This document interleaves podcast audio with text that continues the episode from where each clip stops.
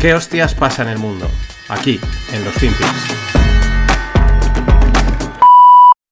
The Miami Heat, the basketball team that plays in your new home of Miami, is terminating its relationship with FTX. No surprise, of course. And also, no surprise, it's looking for a new corporate partner. If you drive down Biscayne Boulevard, at least until last week, you saw the three letters FTX on that arena. Will we see Citadel take their place? So it turns out that it appears that having your name on a stadium is really bad karma. so I think you're going to see that several hundred million dollars invested in our new corporate headquarters in Miami, which we do think will be an icon in Miami, and it's a testament to our commitment to the great city of Miami in the state of Florida, which is the headquarters of Citadel, and we are so proud to be part of the community and to call Miami home. Hola, no financieros. Vamos con otro FinPix. Este que veis será Ken Griffin, fundador de Citadel, haciendo un poquito de sorna muy suave eh, de FTX, ¿no? Porque Legends era también, bueno, ha patrocinado, bueno, se han gastado el dinero en mil sitios, en la Super Bowl, en el World Economic Forum y en el Miami Arena. Era el FTX Arena, eh, donde juegan los, los Miami Heat, el equipo de baloncesto, ¿no? Y Ken dice con bueno, con una poquilla de guasa así, suave, ¿no? Que poner tu nombre en un estadio da mal karma, a, tenor de, los hechos, ¿no? Después él continúa alabando pues, la ciudad de Miami, a la que han movido los headquarters desde Chicago.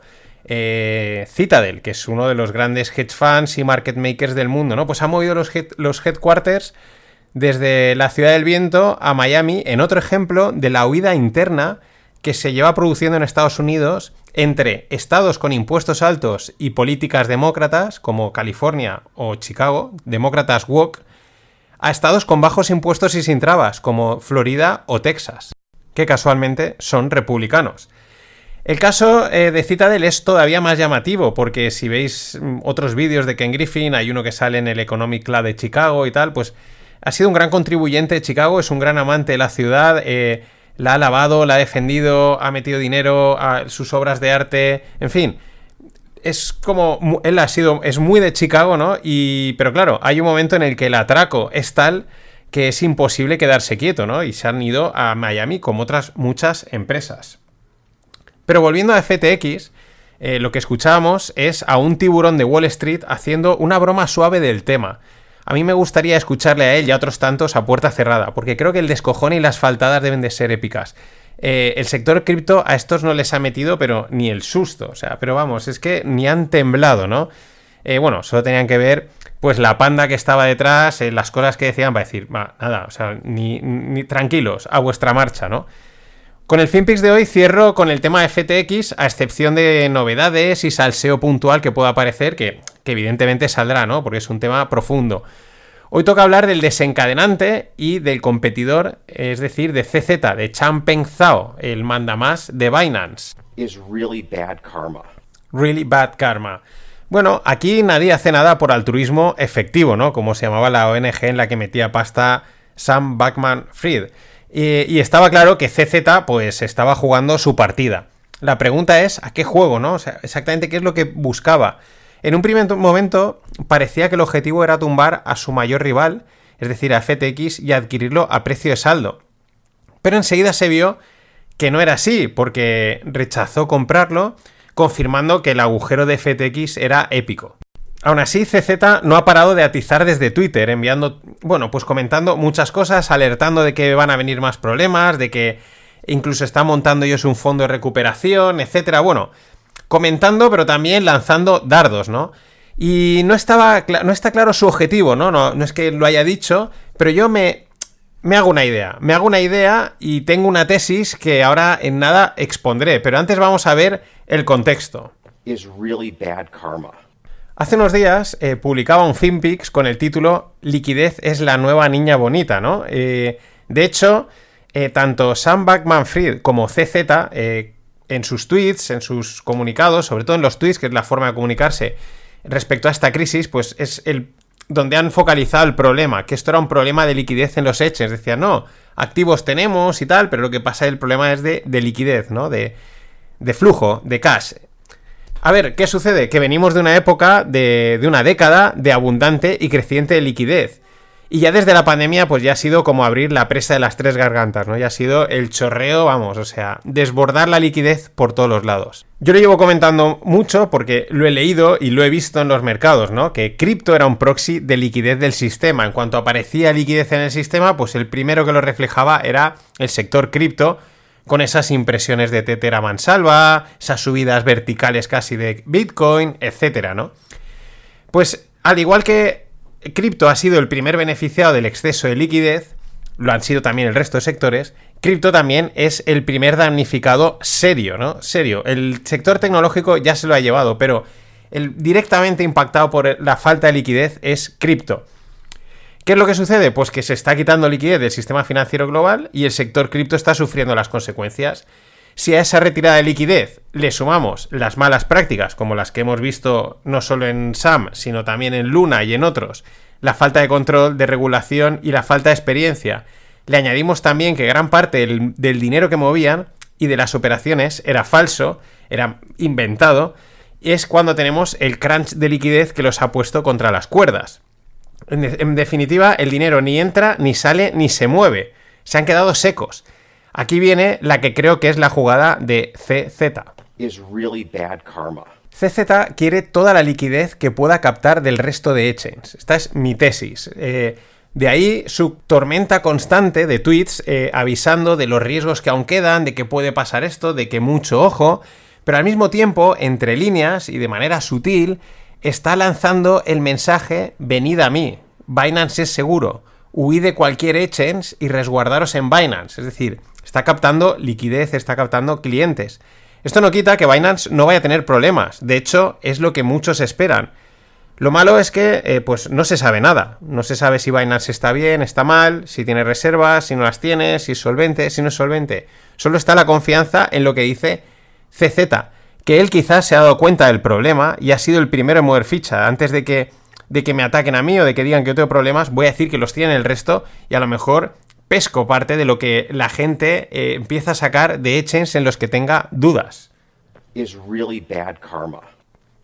Mi consejo al final es que hay que estar con los malos, con los despiadados, porque son los que hacen dinero en los mercados. Luego igual te la pegan, pero al menos sabías desde el principio con quién lidiabas.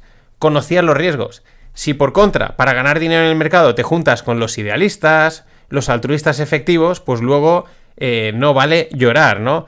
Y CZ, pues de tonto no tiene un pelo, lo está demostrando. Y veremos cómo acaba lo de Binance, pero a mí me parece el malo de la película y ya digo, en las finanzas hay que ir con los malos. Porque os decía de idealistas y justo daba en Twitter con un space, un spaces, que son estos grupos de charlar, eh, montado por, relevante por relevantes Bitcoin Boys, o sea, nombres de referencia del mundo Bitcoin. Os recuerdo, o sea, el nombre es ¿Por qué la, prueba de reservas es importante en Bitcoin?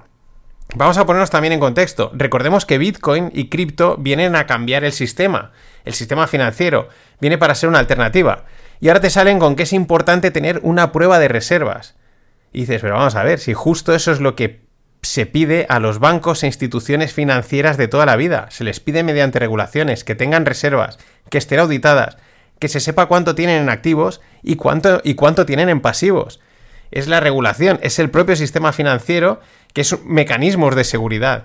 Y ahora estos vienen a decir, oye, ¿por qué es importante tener esa prueba de reservas? Como que llegan tarde o como que están dando un rodeo enorme creando ese sistema alternativo para luego llegar al mismo sitio y decir, ah, pues es que esto ya estaba montado. En fin, y la semana que viene, de lunes a. de viernes a lunes, que será el fin de Black Friday, eh, pues volveré a abrir las puertas del Club No Financieros, a cuota y título de cofundador. Así que está a tanto, del viernes al lunes de la semana que viene.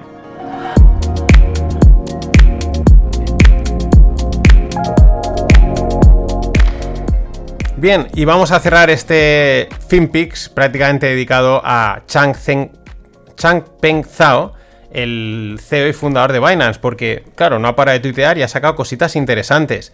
Unas que ya os he comentado y otras las que voy a comentar ahora, las lecciones de CZ, porque de entre toda esa tormenta de tweets, me quedo con dos, o dos con los que he, dado, eh, que se pueden extrapolar y de los que podemos sacar eh, lecciones, ¿no? De las que podemos tomar alguna nota de cara a lo que es invertir, finanzas personales, estas cosas, ¿no?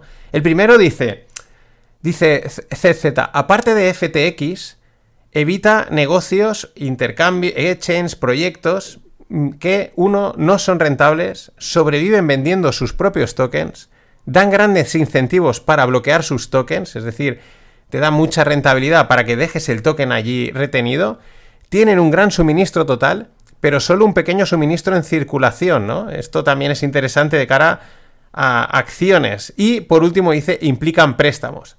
Las cosas como son, de estos consejos de aquí arriba, el mismo Warren Buffett te firmaría varios. En pocas palabras, ¿qué nos está diciendo? Invertir en cosas rentables, sin deuda y sin humo. Justo todo lo contrario de lo que es cripto. Negocios reales. Eh, la verdad, este CZ de tonto no tiene un pelo. Y voy con el tweet 2, donde dice él, dos grandes lecciones. Dice la primera, nunca uses un token que hayas creado como garantía. Aquí no está diciendo no uses tus propias acciones como garantía, ¿no? No, te, no comprometas prácticamente tus propios activos, menos si encima es un token que tú mismo has creado, que es un papel como que tú has firmado, ¿no? Dice, segunda lección, no pidas prestado si tienes un negocio de criptomonedas. No uses el capital eficientemente. Hay que tener una gran reserva. Aquí cuando dice eficientemente eh, se refiere al...